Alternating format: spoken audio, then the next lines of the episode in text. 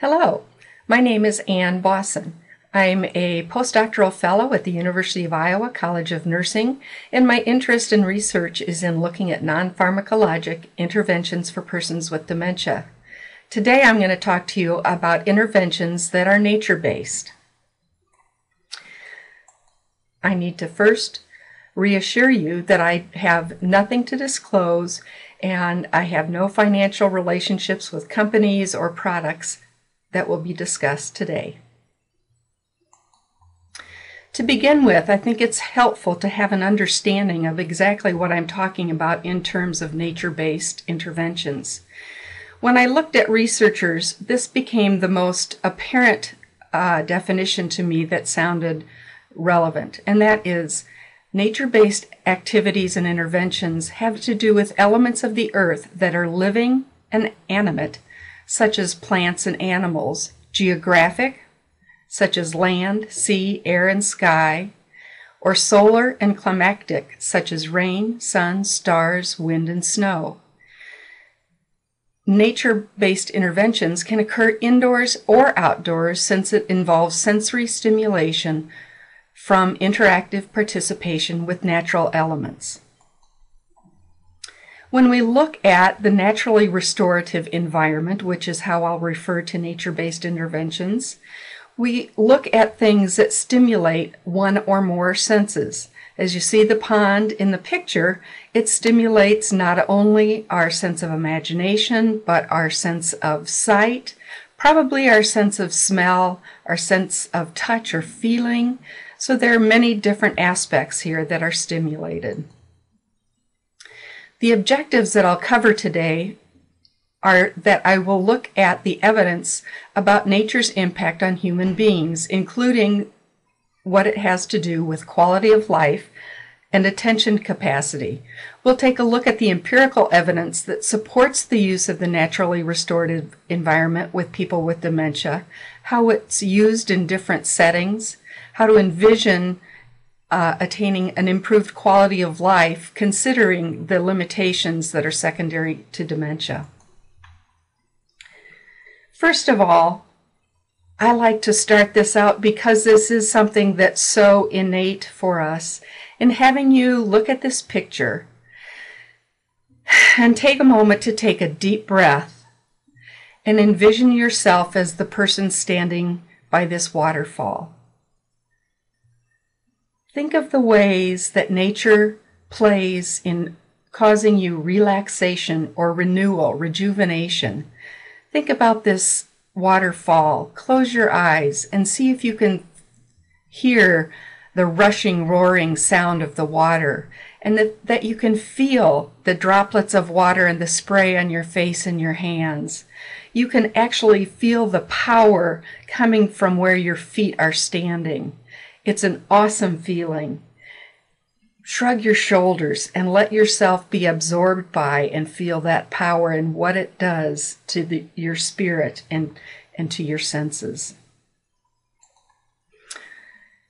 McEwen, who is a famous neuroscientist, says that the mind involves the whole body in a two-way communication between the brain, the cardiovascular, the immune, and other systems via neural and endocrine mechanisms. Stress is a condition of the mind-body interaction and a factor in the expression of many diseases that differ among individuals. We know that stress is a common mediator in many disease processes, and certainly in that of dementia. When we look at the naturally restorative environment and interventions surrounding that, we think of things such as aromatherapy or massage with essential oils. It involves bright light therapy. It could involve horticulture therapy, that is some type of interaction with plants indoors or outdoors. It involves pet therapy. It involves the auditory stimulation of nature sounds, such as in an instant where someone with dementia is confined to bed most of the day and no longer has the capacity to engage in interactions.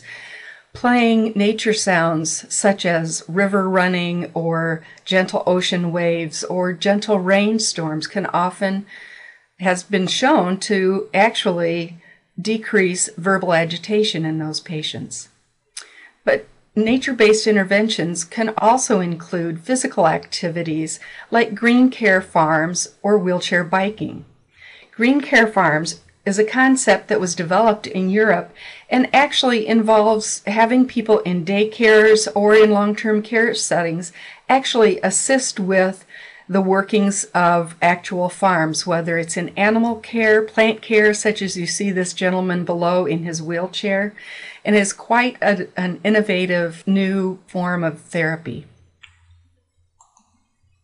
So if we look at the theoretical background of why these interventions work and what the basis for them are, I think the first theory that comes to mind is that of one developed by Edward O. Wilson, who is a biologist from Harvard. It was actually first coined by Fromm, but really was more developed by Wilson, where he says that human beings have an innate connection to other natural systems. We have this biologically based attraction for nature and life that actually humans have evolved to focus on and respond more positively to nature, and that evokes physical, psychological, and emotional processes. This can engender therapeutic effects on people, such as stress recovery and restoration. So when I put this into life situations, I found this man in Australia out on his bike, engaged in conversation with him, and he's in his 90s and rides his bike every day along the shores of the ocean. In talking with him, it was very obvious that he has some cognitive impairments, but he did relate to me that this is what his life is about, and he absolutely is a vital and high-functioning person with dementia, but gains a lot of his strength and quality of life from participating in outdoor activities. Other expressions of biophilia is that it's crucial for our physical and mental well-being. It provides a source of understanding, communicating and thought, bonding, companionship, mastery and control, moral and spiritual connection, recognition of a purposeful existence, and provides a potential for satisfaction in life and a sense of security. It's our sense of being connected with not only the world we live in, but the people surrounding us. Another theory that pertains to the therapeutic effects of nature and the human responses to nature is one developed by Kaplan and Kaplan called attention restoration therapy. This again has to do with any elements of the naturally restorative environment, and it has to do with human effectiveness and functioning that's supported with contact with nature. The interaction supports things like problem solving, performance, learning, physical and mental health, as well as healing, family functioning, social functioning, and civility. The basis of attention restoration therapy is seated in the idea that insufficient attentional resources are often an antecedent to stress. When we have insufficient attention capacity, we tend to make mistakes. We tend to have difficulties with our cognitive skills in dealing with what we face and what we are dealing with. Through the interaction with nature, the relaxation components of nature provide us with stress reduction. It improves our attention capacity. It allows us to be more cognitively functional in terms of dealing with the things that are at hand. The modes of action of attention restoration therapy can occur in physical activities, visual activities, or merely exposure to outdoor elements and environments, or in social interactions that occur in an outdoor environment. The research that supports the idea of attention restoration comes from studies that deal with several different cohorts. One cohort group, studied by Hartig and Kaplan looked at college students. The two groups involved students that had an upcoming test. One group they had take a walk in an urban environment filled with streets and cars and noises that coincide with being in a city environment. The other group of students were told to walk in the woods and have time in nature prior to taking the test.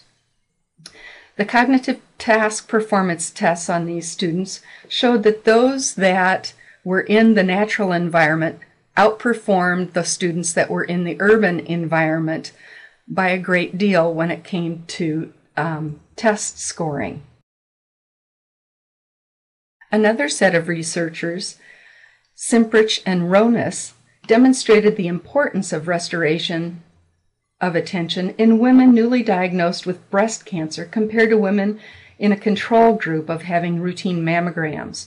The intervention group showed high levels of attentional fatigue that was sustained over time, which the authors demonstrated interfered with their abilities to learn self-care, decision-making, adherence to complex treatment schedules, and potentially cause unrelieved psychological distress. Women were asked to participate in some form of attention restoration therapy for 120 minutes weekly and keep tabs on how they were doing. These women showed a much better ability to deal with their illnesses.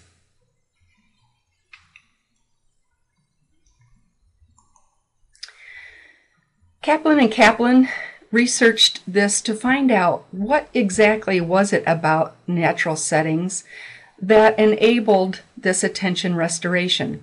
They came up with four different concepts that they felt were critical to the naturally restorative environment and those that natural settings were liberally endowed with. The first was fascination. So think of ferns. It's something that contains patterns that holds your attention effortlessly. So it's looking at perhaps the pattern of the leaves in the trees or the circles emitting from a stone thrown in a pond. It really engages us to think and ponder and kind of creates a fascination with what's going on. The next concept was that of being away.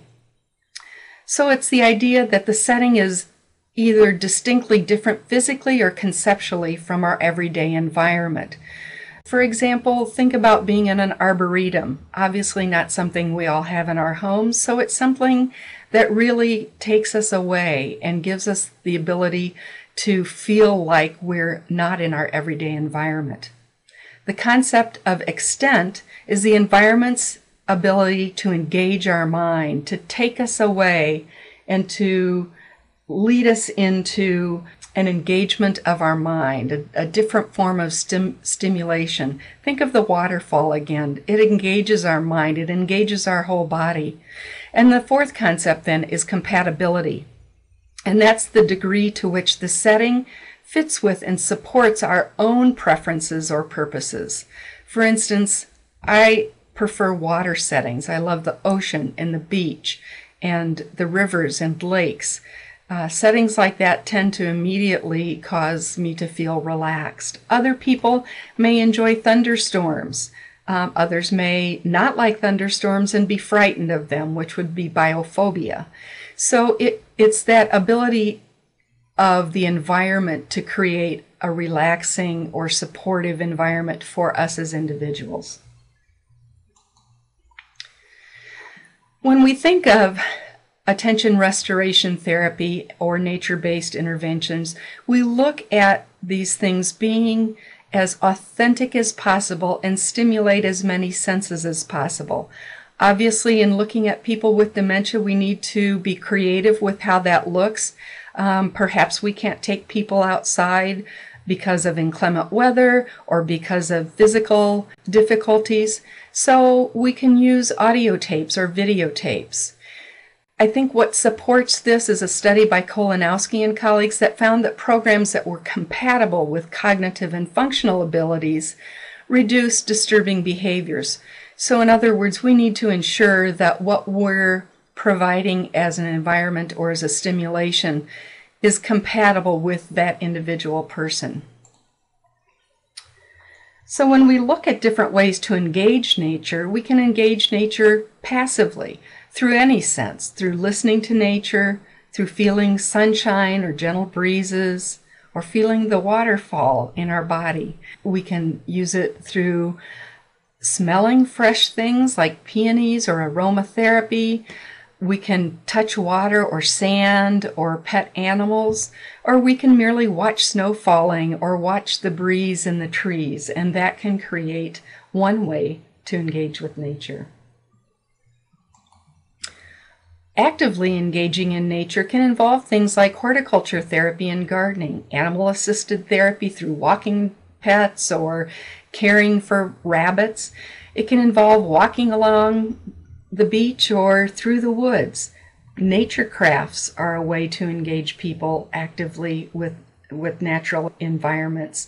Taking picnics outside or merely performing chair exercises in outdoors or in a sun porch if people live in a nursing home that has that kind of facility. So we need to look at quality of life in people with dementia. There's no real clear evidence that people with lower cognitive levels and low activity levels are associated with lesser quality of life. This is especially true in self-reported surveys. Important indicators from nursing home residents regarding quality of life include that they want to be treated with respect, opportunities for self-actualization, a sense of identity, and involvement in relationships are important characteristics of quality of life. Perception of quality of life is also a dynamic process, and it's relative to who is providing the perception. In other words, we have a gap between caregivers identifying quality of life levels and people with dementia and what they identify as quality of life. There's a gap between those expectations and experiences. Banerjee and colleagues showed a positive association between the levels of cognition with increased quality of life, and this is significant as efforts to improve cognition may also improve quality of life.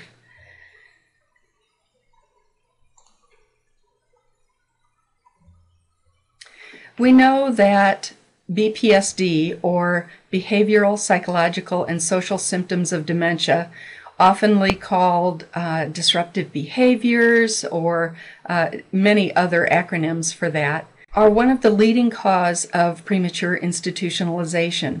They increase financial costs, they decrease quality of life for both the caregiver and the patient, they cause a lot of caregiver burden and stress, they cause a lot of stress to nursing staff in residential facilities, and they can also create an excess disability, which is people with dementia that express a lowered level than they actually have because of the disruptive symptoms. Once the symptoms are ameliorated, their functional level can improve, and that reduces patient and caregiver distress and improves quality of life. Nature-based interventions have been positively associated with a decrease in disruptive behaviors. We also know that disruptive behaviors are usually increased upon admission. That change in environment disrupts people's routines and causes more disruptive behaviors. We also see sleep disruption with institutionalization. We see a tremendous decrease in access to outdoor spaces, and we see increase in dependence for doing activities of daily living and in simple things like decision making. Nature-based activities can have an impact on all of these things. When we look at qualitative studies that deal with the natural environment, we've found that people consider the natural environment as very important. They report that it enhances their quality of life and their sense of well-being. They find it a source of happiness and joy. They see increased socialization and an increased feeling of normalcy. It improves their attitude. It provides them something to talk about. It reduces their stress and relaxation, and it provides them an opportunity for exercise and fresh air, which they consider very important in their lives. When we look at psychological benefits, we see stress reduction, improved satisfaction with life, increased sense of well-being, and physiologic benefits, we see enhanced physical health and functioning, improved mental functioning, and attention and memory. More qualitative studies demonstrate that they value the outdoors for the feelings of independence that it gives them. They have a better self-rated health, and they say they think clearer. It provides a source of identity, of social inclusion, a sense of dignity and freedom. But conversely, not going out is associated with depression. It makes them feel as if their world is shrinking. Caregivers cited that the dementia was associated with their decrease in frequency of going out, that they were limited anymore on where they could go and what they could do. Other caregivers also had fear associated in allowing their person with dementia to go outside because they were afraid that they would get lost. People with dementia reported other positive things in working and being allowed to be outdoors. They saw that it improved their appetite, it improved their sleep, and it improved their sense of autonomy and self-esteem. When we look at human effectiveness and functioning, we see that it's supported by contact with nature. It improves things like problem-solving, performance, learning, physical and mental health, healing, family functioning, social functioning, and civility.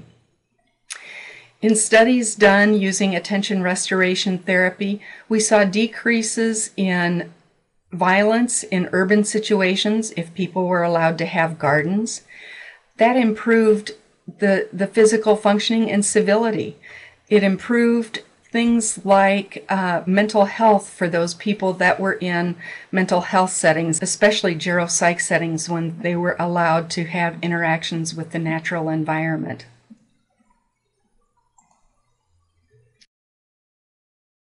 Decreased autonomic arousal, which leads to stress recovery and improved affective states, was shown in studies by Roger Ulrich in his seminal study that involved patients with gastrointestinal surveys in hospitals, showed improved healing rates, decreased frequency and dosage of high-level narcotics for pain management, and people enjoyed and tended to feel better about their stay in the hospital. It showed decreased in blood pressure ratings and in heart rate.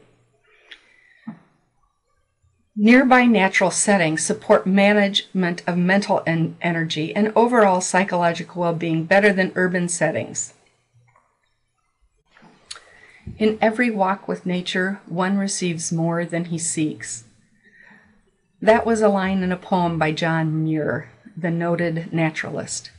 When we look at our everyday environment, when we look at the things that the culture that surrounds us, when we look at the things that we seek to provide us with solace, with restoration, with stress relief, we see in poetry, in songs, in photography, in our choices of vacation sites, things that have to do with nature.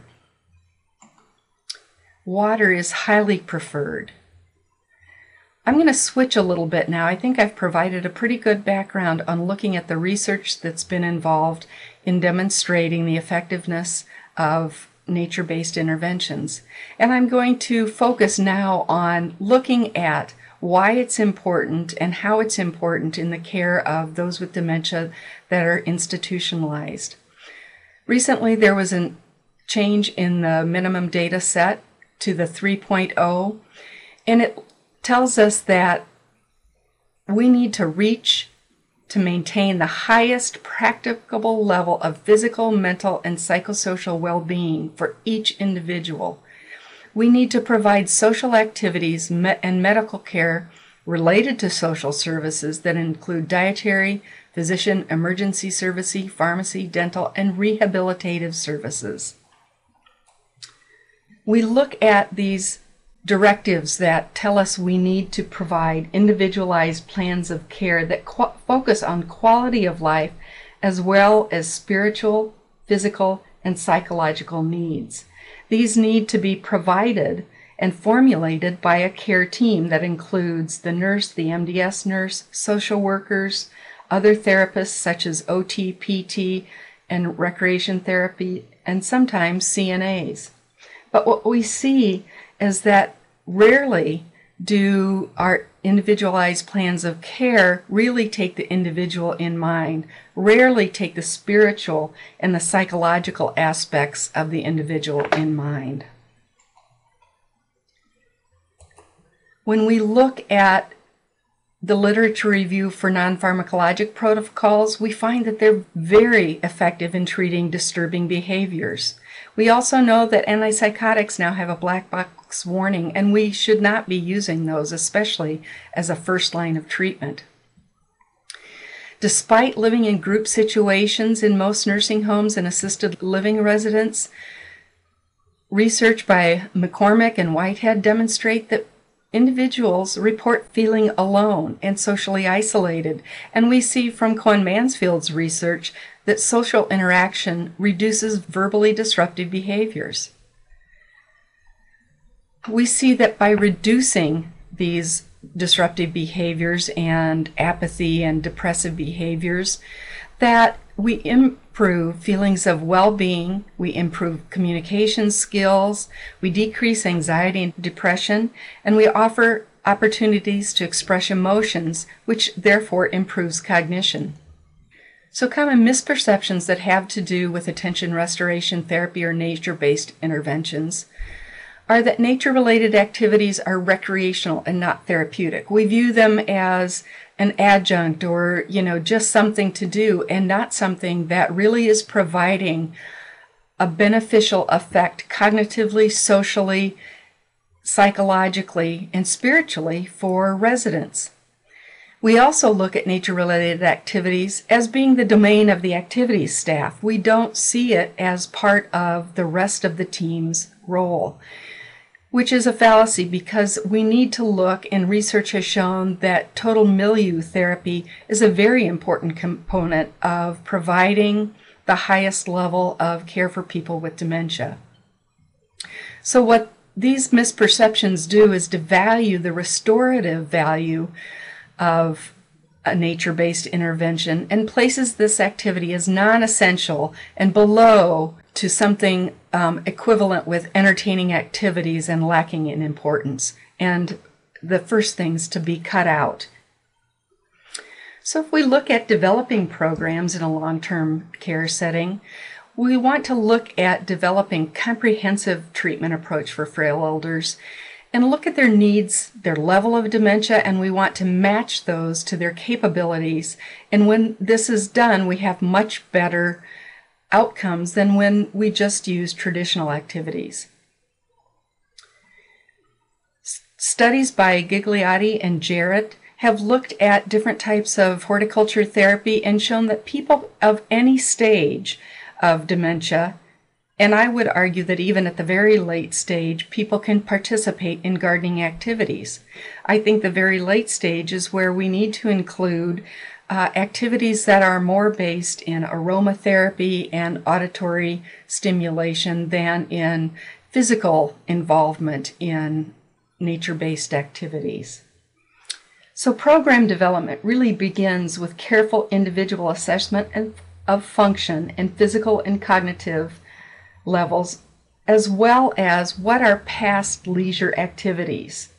What are the things that people like to do and that they've done in the past? Now, just because they've done it in the past doesn't mean they'll enjoy it in the future. And just because they haven't done it in the past doesn't mean they won't enjoy it at this stage. So developing programs that have an active components such as exercise program. Research in this area has shown improved strength, flexibility, endurance, decreased falls and fears of falls, improved gait and balance. Additional positive effects of these physical active involvement in programs have shown positive effects of improved morale, improved locus of control, social integration, mastery of self or self-efficacy, as well as other physiologic substrates. Other considerations in developing programming are things that can often be in opposition to traditional long-term care facilities where success is judged by the number in the room, the social participation, the length of stay, and really we need to take a look at providing optimal environments for individuals and individual effectiveness rather than group effectiveness. We need to use smaller groups with prescribed activities that are really tailored to individuals within that group.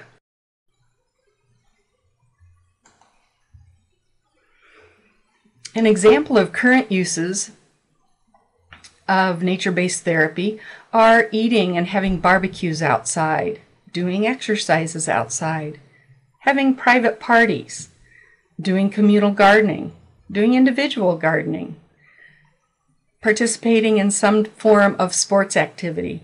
You'll see the gentleman below, he was in a nursing home in Norway that I visited, and he used to be an Olympic shot putter. What you see here is him picking up a rock and going through the motions and practicing his sport. He was believing that he was still in training, which is a fantastic way to gain a sense of mastery and support and physical activity. And he was hurting no one. It was a delightful time for him. So we look at other things going on like concerts, school children coming in and singing, or musical instrumental groups coming in and putting on a show for nursing home residents. I'm curious about this one, reality orientation. Maybe just they go outside and talk about seasons and geographic and geologic things such as the temperature and the climate and the terrain.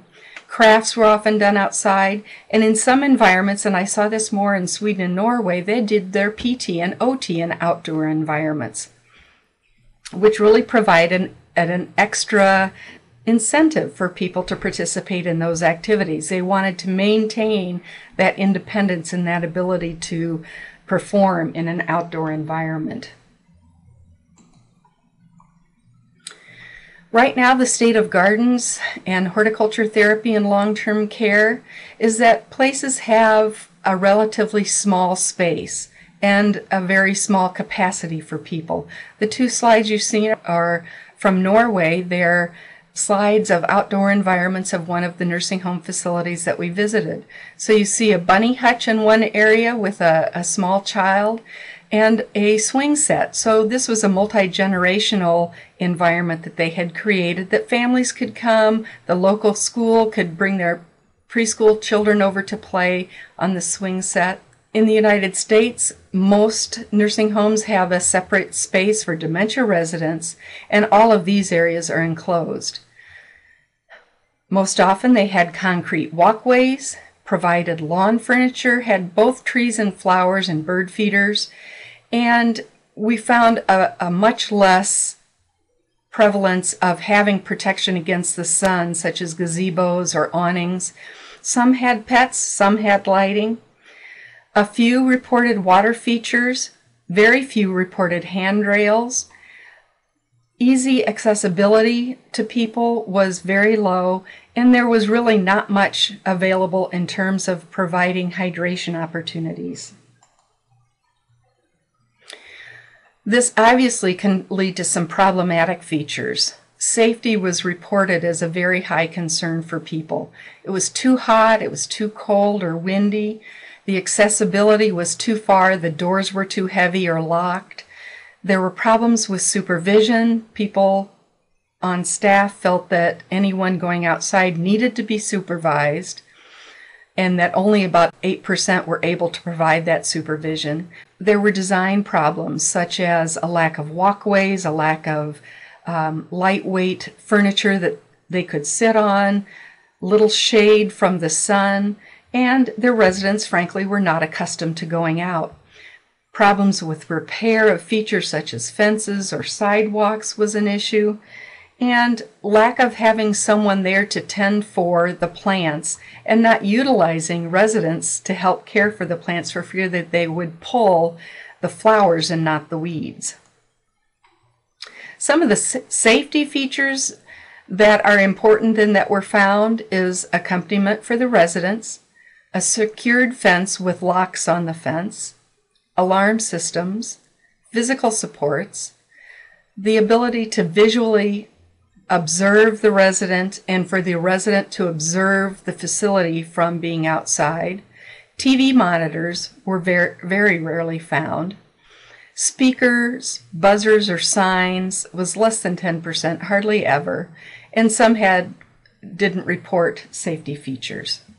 But you can see in the pictures on the slides of environments that did provide shaded environments with seating that was appropriate for people with dementia, and a wide variety of plant sources, trees, water features, so that people had a lot of that sense of being away. Usage rates and reasons for not using. The average user rate per day was about 13. About 7% were cognitively impaired. Most facilities reported that it was very dependent on the season, with 77 reporting use daily during the summer, with renter rates decreasing dramatically. This was not restrictive to a certain geographic area in the United States, so in warmer climates that may have changed the statistics. Spring and fall was about 50% used it daily and 90% used it several times a week. Most places had space for visitors and families. Less than half provided space that the staff and volunteers could use. And an overwhelming response of 62% said that the outdoor environment wasn't used as often as it could be. And you can see that that implies that people would like to and recognize that nature environments have a value. Another reason for positive correlations of the psychological effects of nature-based interventions are that it can provide familiar cueing in the natural environment that leads to reminiscence. This enables people to have new avenues of communication and really engenders those feelings of enhanced competence and well-being for people.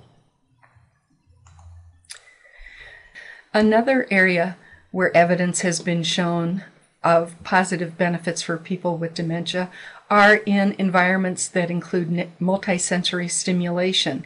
This has been done mainly through environments using the Snoezelen concept, which is a room using non-natural forms of stimulation. So from this research, we've seen that enriching environments with multi-level activities that stimulate multiple senses, we find an improved quality of life, observed well-being, and positive staff interaction. Multisensory stimulation has also been shown to be positively associated with improved cognition and therefore a useful addition in dementia care. And this study was a controlled study that was statistically significant over time from 8 to 12 weeks.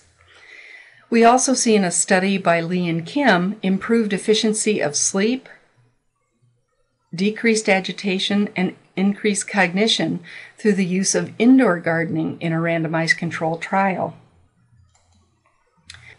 So when we look at horticulture therapy and the use of outdoor spaces in long-term care facilities, some of the barriers that we've identified through research are that there is no trained horticulture therapist on staff, that activity directors rarely have training in horticulture therapy and really aren't comfortable with doing it. They don't understand exactly what can be done and how to include it. There's a fear by staff for residents that there will be more falls, that they'll wander off, that they can't see the resident, or that the resident would get lost. Staff have also not been educated about the importance of nature and activities involving gardening and the outdoors, so they don't see the importance of it, and therefore they don't feel like it's part of their job responsibility, and they aren't helpful in promoting those types of activities. There's also a lack of administrative support, and this comes in the form of budget, and often it's due to a lack of knowledge. Other barriers include staff is often so concerned with activities of daily living and getting those tasks completed during the day and not seeing the importance of the nature-based activity as an important part of people's daily life. There's also an accessibility or an inappropriateness of some outdoor spaces. Sometimes they have no wayfinding clues. The sidewalks go in random directions without arrows or directional signs that lead people back to the doorways. The trails often lead people too far. Sometimes the doors are too heavy or locked and can't be opened. Often nursing home site cost is a barrier. They cite that there is no one to maintain the features, and that the features are actually inappropriate or inadequate to provide the types of environment that would be appropriate for people with dementia to use. In other words, they don't provide protection from environmental concerns such as sun and rain or cold, and they don't provide seating in the appropriate places. So in making recommendations to provide a nature-based programming, one of the things that needs to be done is to engage nursing staff as well as administrators in talks about gardens, about the importance of gardens and the importance of interaction with nature for all people. Some psychologists claim that nature is a need. It's a basic human need along with air and water. And we know from some of the theories about disruptive behaviors that unmet needs are often the cause or often the trigger for an episode of agitation or aggression. Other recommendations include providing education for the entire staff about nature-based therapy. We need to provide materials for ongoing education and updates for staff, as turnover tends to be high in nursing homes. We need to encourage administrators to include staff in consideration of uses and needs of the garden. When we included staff, we saw that staff benefited from using the outdoors as well. Sometimes they needed a little respite from a situation or to take a break and have their attention and their ability to deal with client behaviors or the milieu of the nursing home. They needed a break from that, so providing an area that they could sit was important as well. And then accessibility is truly important. We need to make sure that doors are unlocked, that they're not too heavy for people to get out, that people can navigate situations effectively, that there are people around to help. So we need to make sure that we allow for people to assist in accessing garden spaces, that there are those safety features like railings and seating areas, places to get a drink of water, respite from the sun and rain, people to accompany people in outdoor excursions. Again, to summarize, the key elements of the naturally restorative environment are that we stimulate as many senses as possible. We need to attend to safety features, but we need to include sufficient challenge to create mild, that beneficial stress, that ability to engage our mind. We need to provide access, physical and assisted if needed. We need to take opportunities to tailor interventions to the preferences and abilities of people with dementia. We need to provide environments that promote social engagement in the outdoors, and we need to provide a potential for creativity through nature-based activities. I'd like to conclude with a poem, again, one of those cultural features that demonstrates our essential connection with nature, by showing you a poem from Wendell Berry called The Peace of the Wild Things. When despair for the world grows in me, and I wake in the night at the least sound, in fear of what my life and my children's lives may be, I go and lie down where the wood drake rests, in his beauty on the water and the great heron feeds. I come into the peace of wild things, who do not tax their lives with forethought of grief. I come into the presence of still water, and I feel above me the day-blind stars awaiting with their light. For a time I rest in the grace of the world and am free. Thank you very much.